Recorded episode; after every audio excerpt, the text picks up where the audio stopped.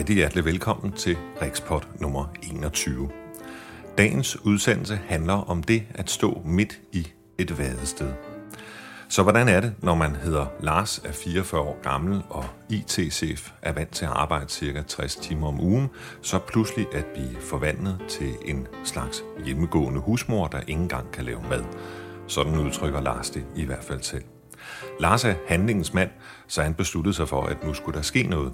Smøgerne og alkoholen belagt på hylden, en hund blev anskaffet, han begyndte på motion og meget sund kost. Det påvirker selvfølgelig hele familien, så hvordan har ja, resten af familien og ikke mindst børnene reageret på de kæmpe omvæltninger, der skete også i deres liv? Så de har, de har været meget kærlige med, at jeg har svært ved at sige, hvordan det rent følelsesmæssigt er gået for dem. Faktisk. På kort sigt blev de ked af det, det er der ingen tvivl om. Men på lidt længere sigt, så ved jeg det faktisk ikke.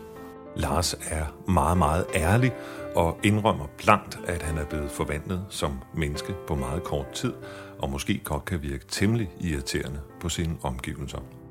Velkommen til Rikspot nummer 21.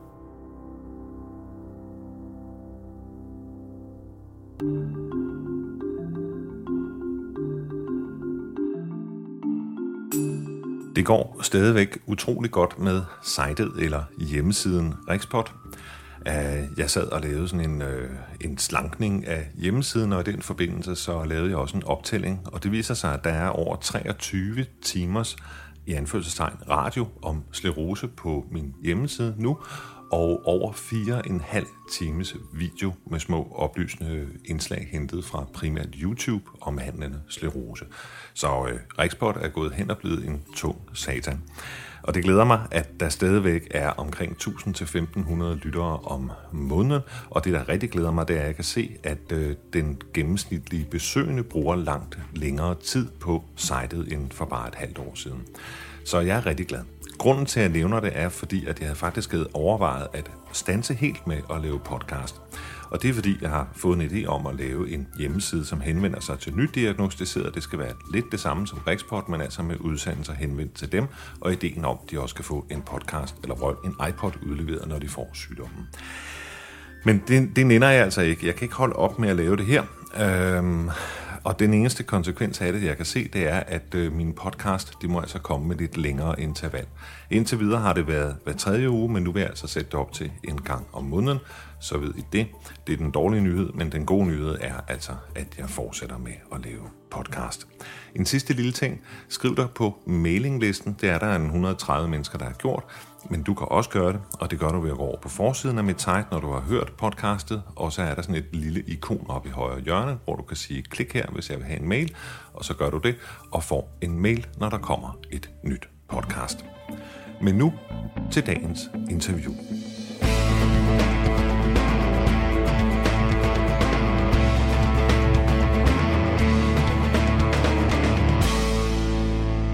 Der findes desværre ikke nogen rigtig måde at reagere på, når man får den her sygdom.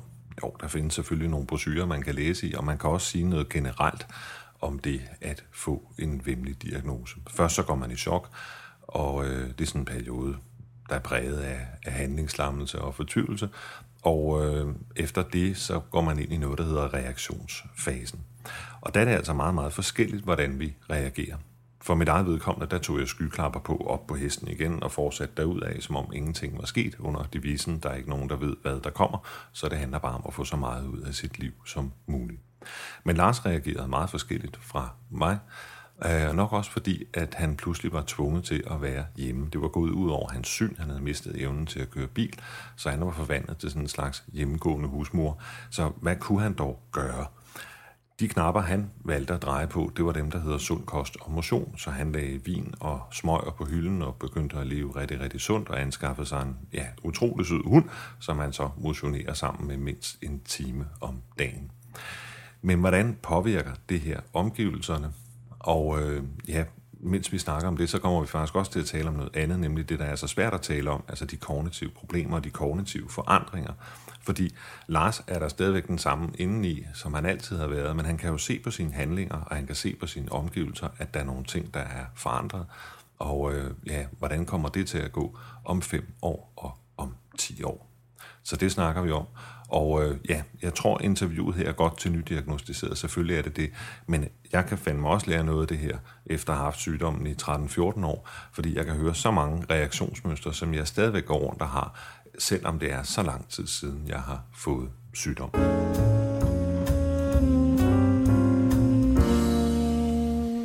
Jamen altså, jeg er jo en gammel nørd, så jeg gik på nettet og fandt ud af alt, hvad jeg kunne omkring sklerose, da jeg fik diagnosen.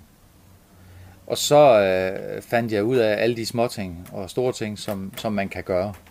Så øh, for eksempel så fik jeg fjernet mine sidste seks sølvplomber på en dag. Mm. Jeg holdt op med at ryge 50 cigaretter om dagen. Øh, køer og grise har altid været i overhængende livsfare, var i nærheden. Det er de ikke mere. Mm. Så jeg spiser simpelthen hverken ko eller gris. Jeg mm. spiser fugl og fisk.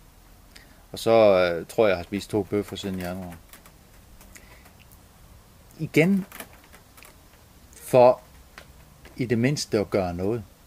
Og så er du begyndt at motionere også? Også begyndt at motionere. Jeg går faktisk øh, et eller andet sted mellem 35 og 70 km om ugen. Mm.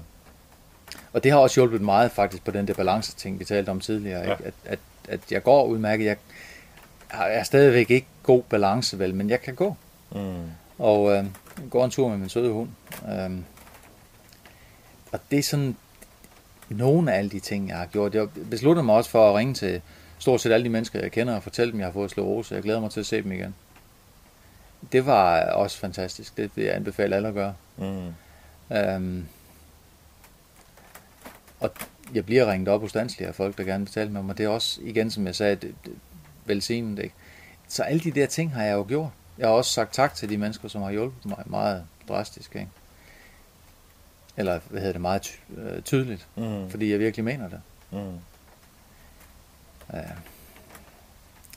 Hvis du skal se det udefra, hvordan, hvordan har du så reageret ved at tage alle de der beslutninger? Hvordan, altså jeg, jeg undrer mig lidt over, hvordan familien oplever det. Jamen, jeg, et eller andet sted er jeg jo skrubskør, det ved jeg godt, ikke? Men, men det er ud fra en, et dybt følt ønske om at gøre noget, i det mindste gøre et eller andet. Og øh, man er jo jeg har udtrykt det mange gange, øh, det gjorde også inden jeg fik diagnosen, sat uden for døren. Der sker, verden går videre, ting sker uden du har nogen indflydelse på det. Ved at øh, tage udgangspunkt i, øh, hvad hedder det, den der undersøgelse omkring sekundær progressiv og rygning, så kan jeg det mindste gøre det. Og selvom det er forkert eller ej, så har jeg stadigvæk følelsen af, at jeg har gjort noget. Og det skader ikke? Det skader ikke, nej. Mm. Og lægge kosten om, det har gjort mine børn, de holder godt øje med et omrejsende tivoli, så de kan stikke af med det, ikke? Men det var lidt det samme også, ikke? Må jeg lige spørge om noget? Ja. Altså, jeg kan godt forstå, at du begyndte også at spise noget andet, men skal dine børn også spise noget andet? Jamen, det er det, vi laver, så må de jo spise det. Det er jo ikke sådan, at vi laver to retter hver dag. Altså, hvordan tror du, børnene, altså, synes de, det er fedt? Nej, overhovedet ikke. Nej. Og det giver de også meget tydeligt udtryk for. Ja. Altså, jeg kan da ikke forstå, hvorfor... Altså, jeg kan godt forstå, hvorfor du laver dine kostvaner om. Men at det skal gå ud over dine børn, at du har fået sklerose, det kan jeg ikke lige... Nej, jeg, jeg mener absolut, det er et godt spørgsmål, du har det. Jeg har ikke noget godt svar.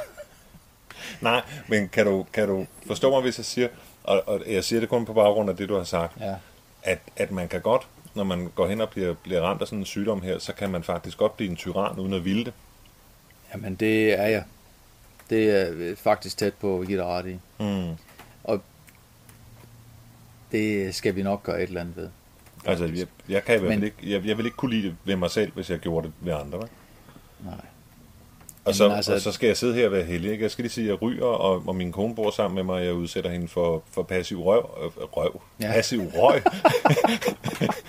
sikkert også det første. Ja, sikkert. og, og det der er i hvert fald væsentligt mere, altså væsentligt mere usundt end passiv grøntsager. Øh, så selvfølgelig påvirker man sine omgivelser. Men, men det var da lige sådan en ting, jeg ville overveje måske. Altså for os er det et spørgsmål om at få hverdagen til at hænge sammen simpelthen. For mig, så vi ikke skal lave to retter mad om aftenen. Det er svært nok i forvejen, ikke?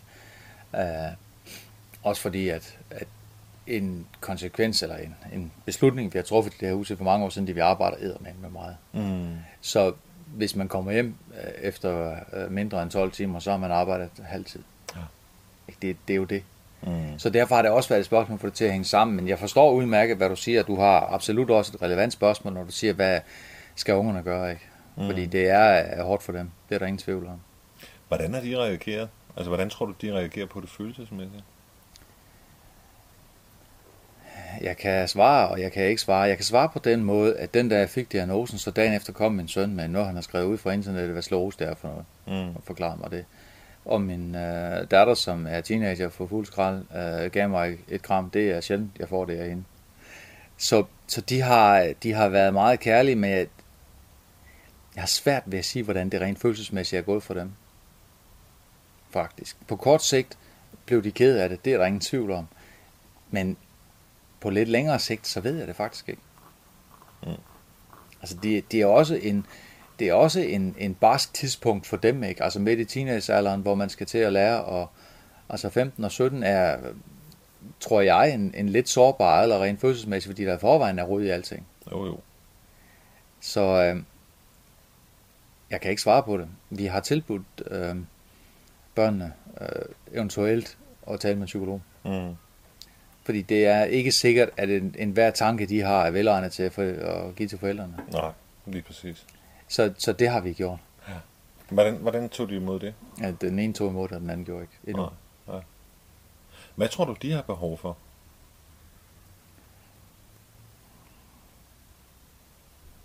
Det er et rigtig godt spørgsmål. Jeg kan, jeg er meget svært at svare på det, ikke? fordi jeg, ja, de har behov for at blive voksne. Det har teenager jo. Mm. Så, og det kan ikke gå stærkt nok. Nej, dybest set vel. Så, så det er jo også en, en overvejelse. Det er svært at skille det. Jeg ved ikke rigtigt, om mine børn har nogle specielle behov i forhold til, at jeg har fået slås. De er trods alt så store. Mm. Når for eksempel spørger du dem, er du ikke lige sød at gøre det og det, fordi jeg er så træt? Eller... Ja, det sker der ikke noget ved. Det, så de ændrer ikke adfærd. Det. Nej, det gør de ikke. De, kolde, kolde de, de lever, ja, fuldstændig. De lever, som de plejer. Ikke? Ja, altså. Og det er da mindst et sundhedstegn. Ja, Fordi, netop. der, der, der er mange, som, som i hvert fald børn af skleroseramte, som jeg har talt med, der, ja. der siger, at, at det, som, det, som de, de gør, det er sådan at gå ind og beskytte mor eller beskytte far, og, og, og, og faktisk blive sådan en lille, en, altså mere en tjener, end de i virkeligheden vil. Ikke? Ja. Det, man sige, det har ikke ramt mine børn på nogen som Det har ikke ramt dine børn på nogen måde. Nej. Nej. Det er da et sundhedstegn. Og de tager ikke skade af at spise grøntsager. Så. Nej, og, og, og fisk og, og sådan noget. Det er ikke usund mad, vi spiser. Vel? Nej. Og vi har også øh, gjort det, vi har ændret vores... Øh, de får nogle ekstra vitaminer efter sam, samråd med øh, overlægen, som diagnostiserede mig. Mm. Så de får ekstra D-vitamin, for eksempel. Ja, ja, det gør heller ikke noget. Nej, det gør ikke noget vel. Og mm. hvis, hvis der er en, en, en øh, marginal forøget risiko for udvikling af sklerose, så må de så godt gøre det. Ikke? Mm. Det, det er sådan nogle ting, vi har gjort også. Jo, og du, altså ved at få deres D-vitamin, D-vitamin-niveau op, der kan du også være med til at forhindre andre sygdomme. Præcis. Så altså igen, det gør ikke noget. Altså medmindre man tvinger det i den, ligesom en forgrækrus, ikke? Men, ja, det, men, men, det er frivilligt. det er frivilligt. Så, så på den måde, øh, altså den, den største konsekvens for ungerne, det er mad. Mm. Og den hader de inderligt begge to. Så det kan godt være, at, at vi skal gøre et eller andet, og gøre et eller andet. Det gør vi også, men vi skal måske gøre mere ved det. Mm. Hvordan har din... At, kan du mærke, om der er noget, der har ændret sig i, i, i forholdet til din kone? Altså det er fordi, jeg har sådan en afstemning på hjemmesiden, ja. der hedder, er dit parforhold blevet stærkere efter, at du har fået diagnosen? Og der er jeg ret overrasket over, at folk svarer. Altså, jeg vil, jeg vil svare, at mit parforhold er blevet stærkere, efter at have fået diagnosen. Mm. Der er også nogle øh, slanger i det her paradis, det er der ingen tvivl om, som er dukket op, som der skal tages højde for. Og de skal håndteres på en eller anden måde. Ikke? Altså, jeg skal jo også passe på ikke at blive øh, hendes øh, tredje barn. Mm. Altså, og det er den største far, jeg ser faktisk. Som vi også vi talte om lige før med, med at være øh, forsørgeren i familien, lige pludselig bortfalder. Men det, det, det kan blive endnu værre. Jeg kan også gå hen og blive barnet. Og det er også noget møg. Og det er en, en balance, som jeg ikke har fundet endnu. Mm. Men det er en tanke. Hvor meget fortæller du din kone? Fortæller du en alt? Altså omkring dine symptomer for eksempel? Ja, stort set. Og, og der er, har også været nogle, nogle episoder undervejs, hvor at vi blev enige om, at vi ikke snakke slås, men det kræft med være nok. Ikke? Mm. Fordi det fylder for meget. Og, og øh, man har det der øh, sklerosekort, man kan hive op, hver gang man ikke gider noget, eller ikke har lyst til et eller andet. Ikke? Ja, Og det skal man også lade være med. det bruger vi jo aldrig. Nej, vi gør ikke, men Nej. jeg har hørt om nogen, der gør. ja, det har jeg også. Så, så det er også en, en, en forandring i ens øh, kærlighedsforhold. Men hvis jeg skal sige den korte udgave, så er det blevet tættere. Mm. Og huske lov for det.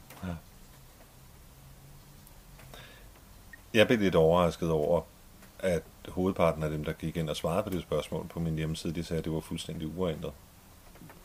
Ja, det kan jeg godt forstå, du er overrasket over det også. Øh, men, men hvis jeg skulle svare for mig selv, så ville jeg også sige, at det er fuldstændig uændret. Men det er fordi, jeg tror, at vi havde et, et, et, et knaldgodt forhold inden, og det har vi også haft efter. Altså op Jamen, du, du har også 10 år. Har du ikke? 10 år med hvad? Med sklerose. Ej, jeg har lidt mere, og så plus så vi, vi har været sammen i 18 år. Ikke? Ja. Så vi havde, nogle, vi havde nogle år inden, og så, Ja. ja. så kunne lære hinanden at kende. Ikke? ja, vi har 21. Ja.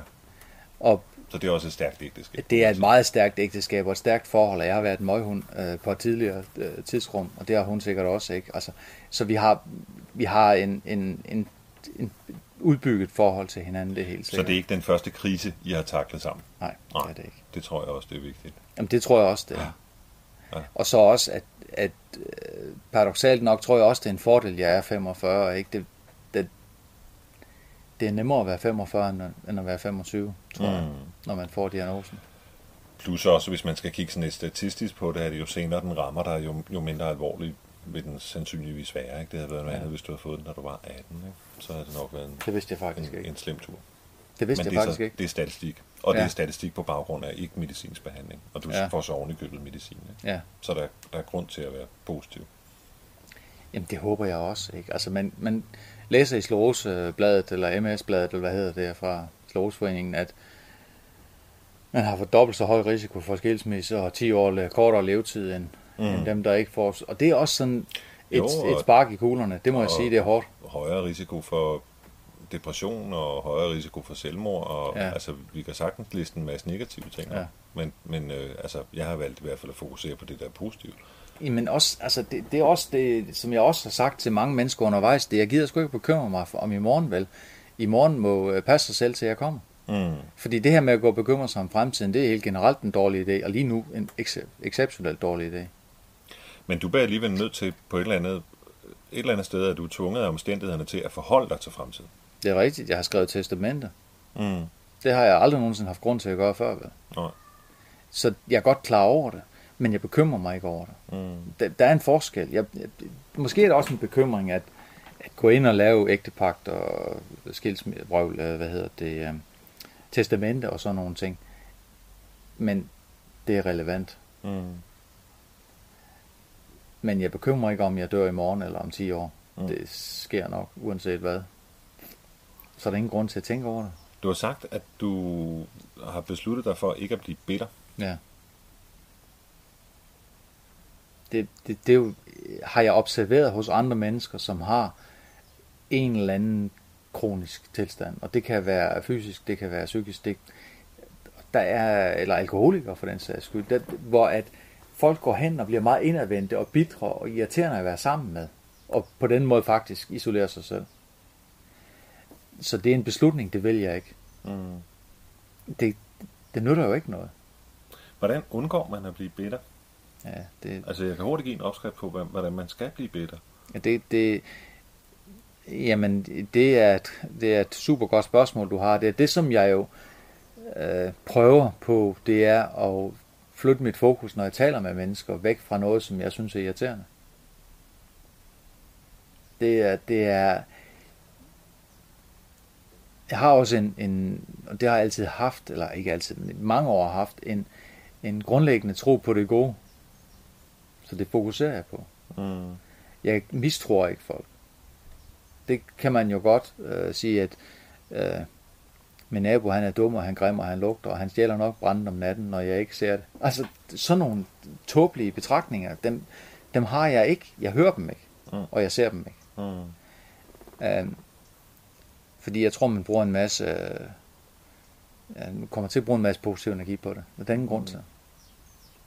Men jeg ved ikke, om jeg har den evige løsning. Det kan vi snakke om om fem år, men det, om, det er, om det er lykkedes mig. Men det er vigtigt for mig ikke at blive bitter. Det vil jeg ikke. Mm. Øhm, som menneske, en af de værdier, du kan tilbyde andre, det er jo netop dit humør. Det er faktisk meget vigtigt værdien. Hvis du laver listen over de mennesker, du godt kan lide, så er der ikke nogen bitre, sure mennesker imellem. Det tror jeg ikke. Og en enkelt. Så er du i familie med vedkommende. Nej, han, Nå, er bare, dog. han er bare så elskelig, så det... Ja, okay. altså ligesom æseldyret i Peter Plys, ikke? Ja, det er rigtigt.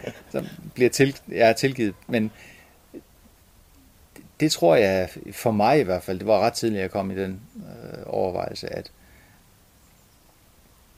at jeg vil ikke gå rundt og være Slårose Lars. Jeg vil Mm. mm. gerne være Lars med Slårose, men jeg gider ikke at være Slårose Lars. Det skal ikke være det, der fylder. Nå, Alle de ting, jeg ikke nå. kan, og alle de ting, der ikke duer, det, det, det skal ikke være det, Mm. man taler om. Mm.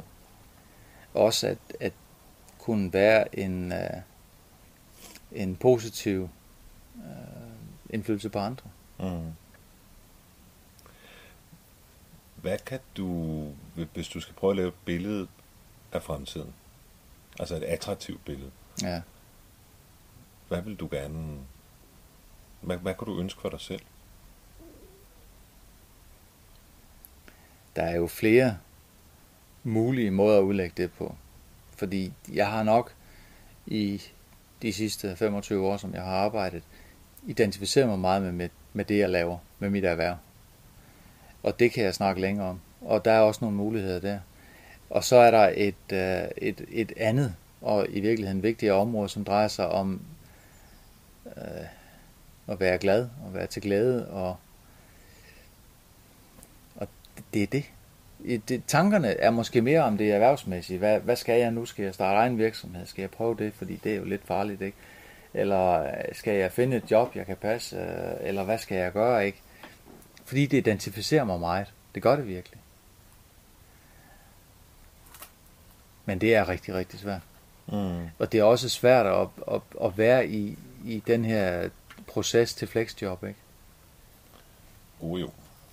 Jamen, det, jeg har jo egentlig følt mig rimelig godt behandlet. De ignorerer mig stort set, ikke? Men, men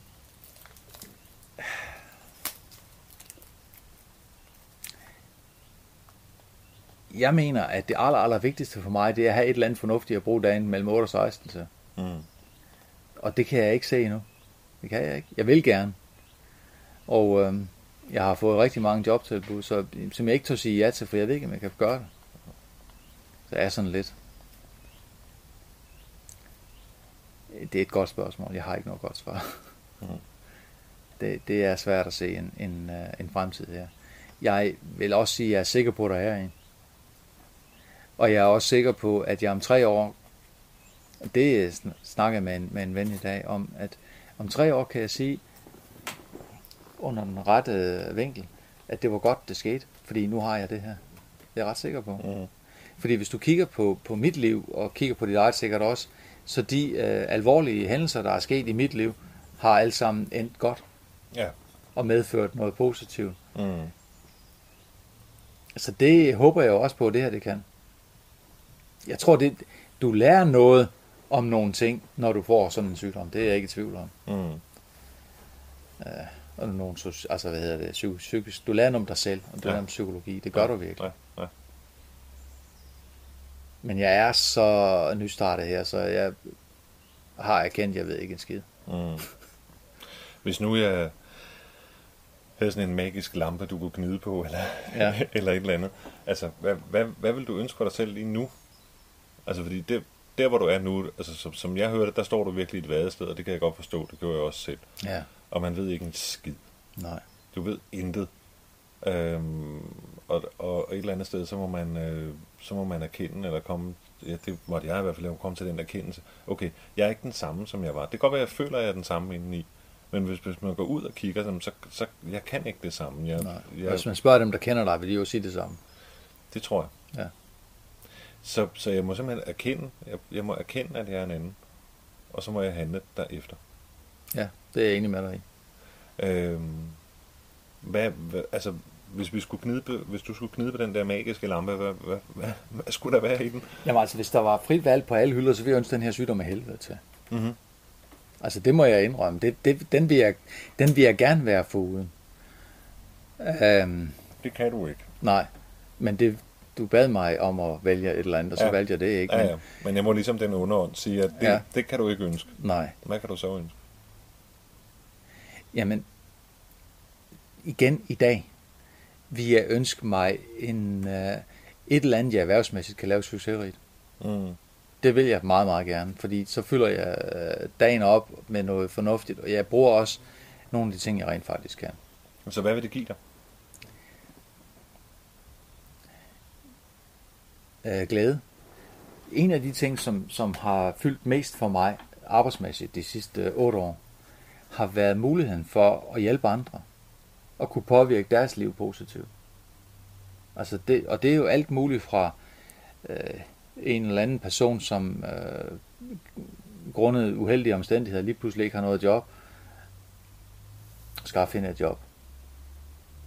Det, det giver mig en meget, meget stor tilfredsstillelse. Det vil jeg rigtig, rigtig gerne. Mm. Øhm, det er ikke givet, jeg kan komme på det igen, men det, der, det, det, er, det er det, som har fyldt mest for mig de sidste 20 år. Mm.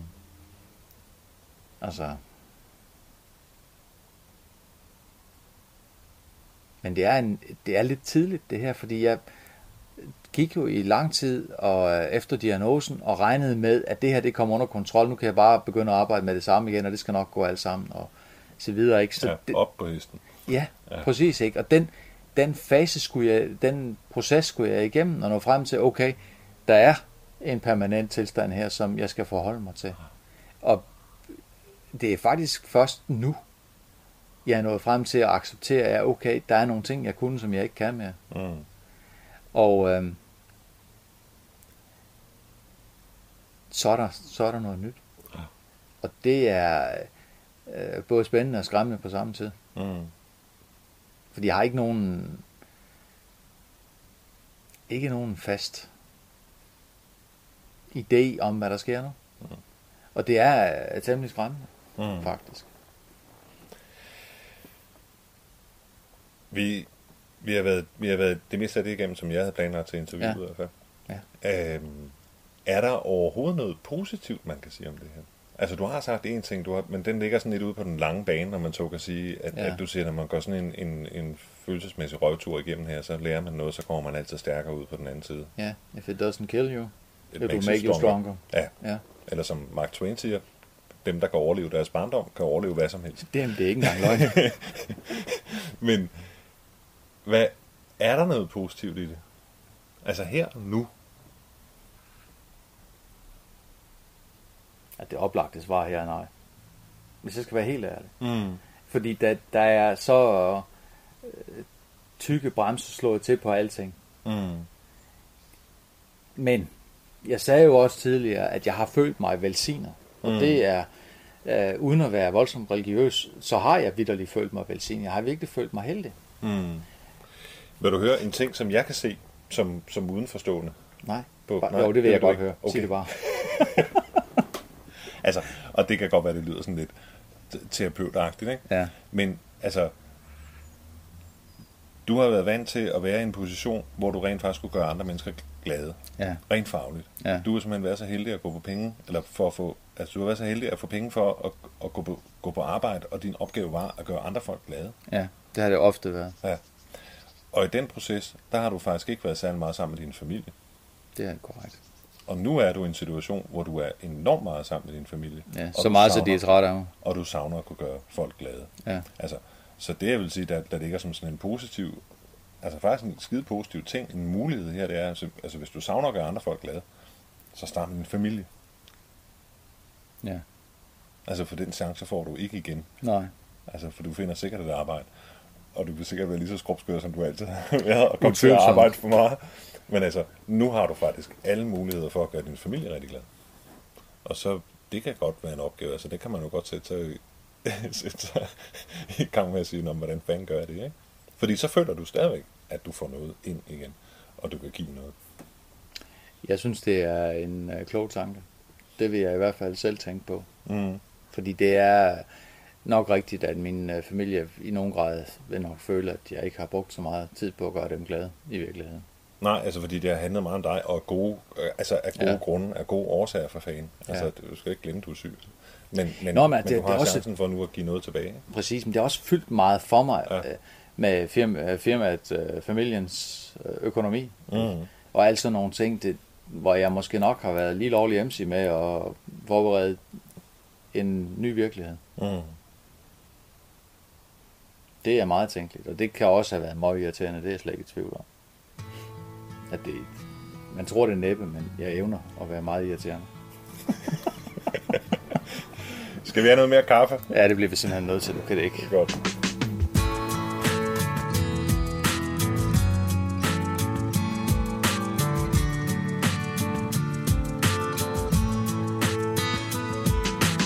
Du lyst til at høre hele interviewet med Lars, så kan du gøre det. Det ligger over på min hjemmeside under det, der hedder Media. Og mange tak i øvrigt til Lars for at vil medvirke i det her interview. Hvis du går derover, så kan du blandt andet høre noget om, hvordan det var for ham at få diagnosen, om familie og venners reaktion, om pludselig at få en meget, meget kort lunde og blive til en helt anden i anførselstegn. Og så kommer Kalle Kognitiv jo også på banen, øh, og vi taler om frygten for at miste sig selv, og det vanskelige som mand at opleve, at man har været skaffedyr, og nu er blevet til sådan en møg irriterende hjemmegående husmor, der ikke engang kan lave mad. Hvordan gør man så så fortjent til kærlighed?